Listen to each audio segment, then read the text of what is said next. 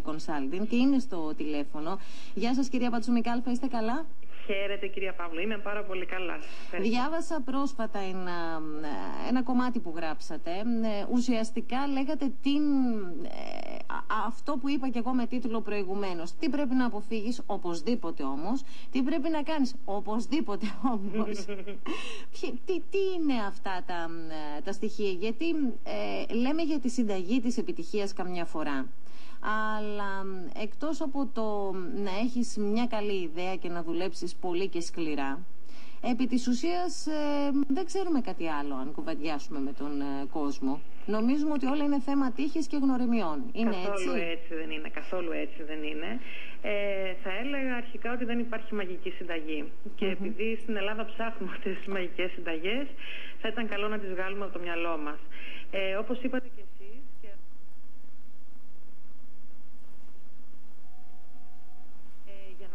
και να ξεκινήσω έτσι να αναλύω λίγο τι είναι αυτή, τι σημαίνει βιώσιμη επιχειρηματική ιδέα, θα έλεγα ότι σαν βάση έχουμε για να δημιουργηθεί ένα προϊόν ή μια υπηρεσία ότι πρέπει να εξυπηρετείται μια ανάγκη, να ικανοποιείται μια ανάγκη ενός συγκεκριμένου κοινού ή να επιλύεται κάποιο πρόβλημα. Αν το προϊόν ή η υπηρεσία η οποία θέλουμε να παράσχουμε, δημιουργώντας αυτή την επιχείρηση, αν δεν επιλύει ένα συγκεκριμένο, αν δεν δίνει λύση σε ένα συγκεκριμένο πρόβλημα ή δεν ικανοποιεί ή εξυπηρετεί κάποια ανάγκη, θα έλεγα ε, να μην ξεκινήσουμε.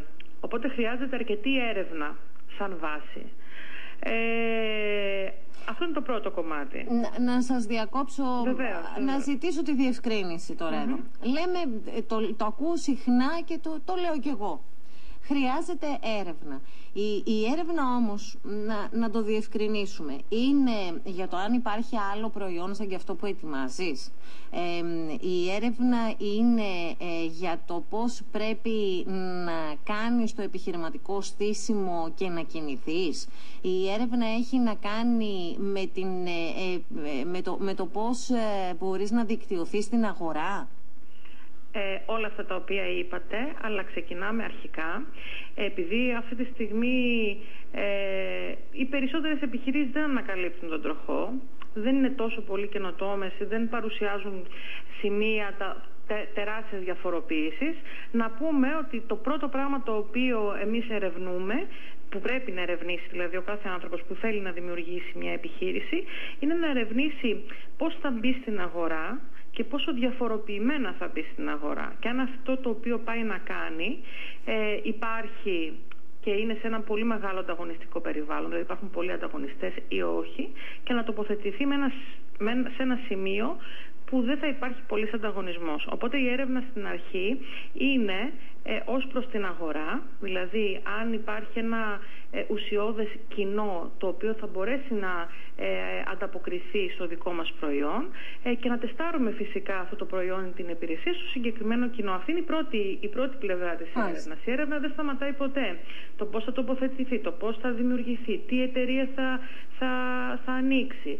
Ε, από εκεί και πέρα στο κομμάτι του branding, στο κομμάτι του marketing. Συνε... Υπάρχει συνεχόμενη έρευνα, αλλά στην αρχή οπωσδήποτε πρέπει να δούμε ε, πού απευθυνόμαστε. Η έρευνα έχει να κάνει με την αγορά, με το κοινό στόχο και αν αυτό το οποίο εμείς πάμε να κάνουμε, ε, δηλαδή το προϊόν, η υπηρεσία μας, πραγματικά χωράει σε εκείνη την αγορά.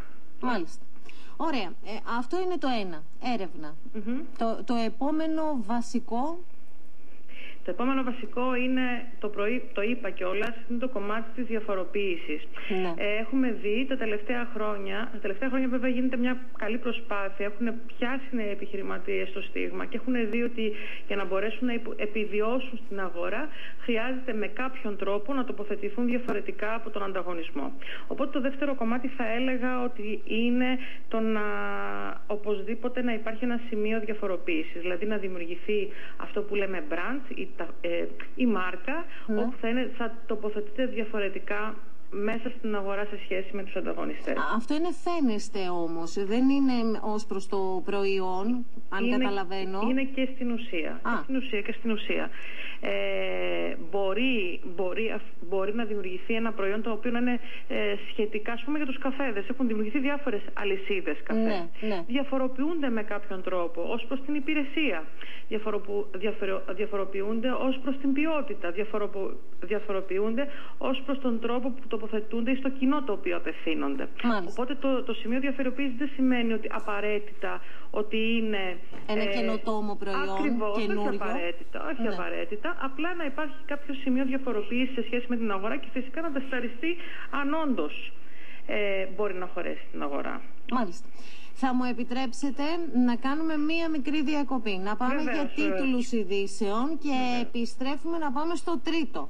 Φυσικά. Έτσι, ευχαριστώ, βεβαίως, πάρα πολύ. Καλά, μιλάμε με την ε, κυρία ε, Σούσανα Πατσούμη-Καλφά, είναι σύμβουλος στρατηγικής ανάπτυξης επιχειρήσεων και μάνατζερ στην εταιρεία Atlas Consulting. Και, ε, ε, μας δίνει συμβουλές, μας λέει τι πρέπει οπωσδήποτε να κάνουμε και τι πρέπει οπωσδήποτε να αποφύγουμε, ξεκινώντας μία επιχειρηματική δραστηριότητα. Αν θέλετε, θα ρωτήσω στη συνέχεια.